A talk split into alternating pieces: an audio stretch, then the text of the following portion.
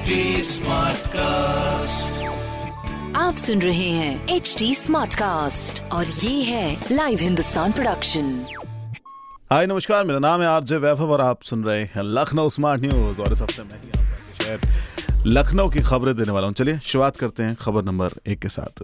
जहाँ पर छह दिन देरी से तो आया मानसून लेकिन सुगम बनकर आया। और जब ये आया तो पिछले तीन साल का रिकॉर्ड तोड़ते हुए भी आया। जी हाँ यहाँ पर हम बात कर रहे हैं आज के दिन लखनऊ के अंदर जो बारिश हुई है। देखो, तीस तारीख से शुरुआत हुई इस बारिश की, इसकी हमने पहले भी चर्चा की थी और अब पूरे गुरुवार को बारिश होती रही। इवन शुक्रवार की जब शुरुआत हुई तो सुबह सुबह भी बारिश देखने को मिली। अब हुआ क्या है कि जून के महीने में सबसे ज़्यादा बारिश होने का तीन साल का रिकॉर्ड तोड़ दिया है। जी हाँ मौसम विभाग के मुताबिक मानसून की लखनऊ में एंट्री हो गई है, जिसके चलते हुए तापमान में बड़ी गिरावट आई है। ये तापमान 26 डिग्री तक आ गया।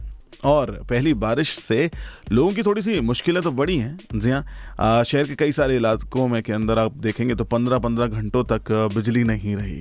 लेकिन एक चीज़ जो सबसे ज़्यादा देखने को मिली, वो थी पिछले साल 18 जून को मानसून आ गया था। 2018 और 2019 में भी 27 जून तक आ गया था।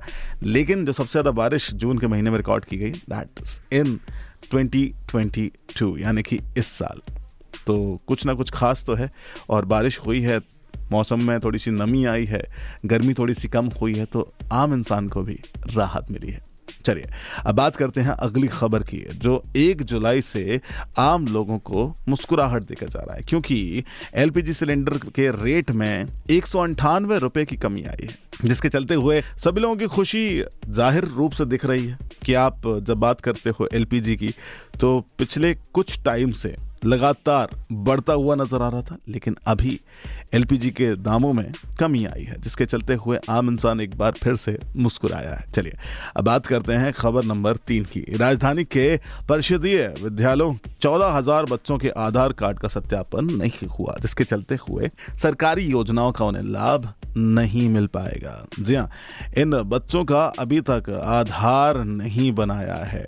जिसकी वजह से इन डीबीटी के माध्यम से अभिभावकों के खातों में रुपया नहीं भेजा सकते जी शिक्षा विभाग ने ऐसे अभिभावकों से अपील की है कि वो जल्दी से जल्दी अपने बच्चों का आधार कार्ड बनाकर स्कूल को दें, जिससे वो जितनी भी उनकी फैसिलिटीज़ हैं उसका उपयोग कर पाएँ। जी हाँ अगर आप शहर और ग्रामीण दोनों के विद्यालयों की बात करोगे तो एक लाख पंचानवे हज़ार छात्र छात्राएँ इसके अंदर पंजीकृत हैं। इनमें करीब बयानवे प्रतिशत बच्चे ऐसे हैं जिनकी आधार का सत्यापन नहीं हुआ है।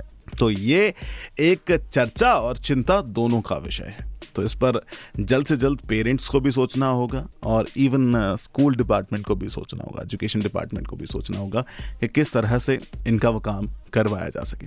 चलिए, एक बार फिर से हम खबर नंबर चार के साथ चलते हैं और बारिश की ओर आते हैं। बारिश के चलते आलमबाग बस टर्मिनल पर यात्रियों के नहीं पहुँचने की वजह से सुबह से ही जो सेवाएँ हैं वो प्रभावित रहीं। यानी कि लोग नहीं गए तो बसें भी नहीं गई।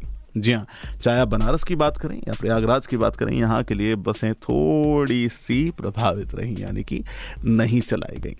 और जब यह देखा गया तो लगभग 45 बसें अपने बस अड्डे पर ही रुकी रहीं। टोटल संख्या 150 से ज़्यादा है, और यात्रियों की संख्या भी कहीं ज़्यादा है, लेकिन जब ये ट्रांसपोर्टेशन रुकता है तो परेशानियाँ बढ़ने लगती हैं, क्योंकि बसें रद्द होने लगती हैं।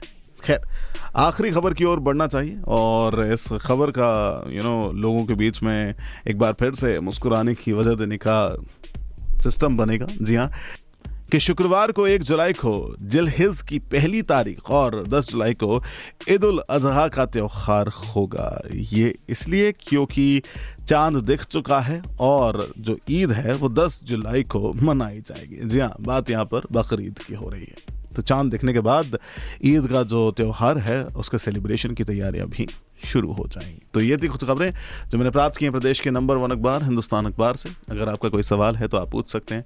Yes we are available on our social media handles at the rate H T Smartcast for Facebook Instagram and Twitter और ऐसे ही पॉडकास्ट आप सुन सकते हैं। बस आपको लॉग इन करना होगा W W W dot H T Smartcast dot com पर। मेरा नाम है वैभव। आप सुन रहे हैं एच डी स्मार्ट कास्ट और ये था live Hindustan production smart Smartcast.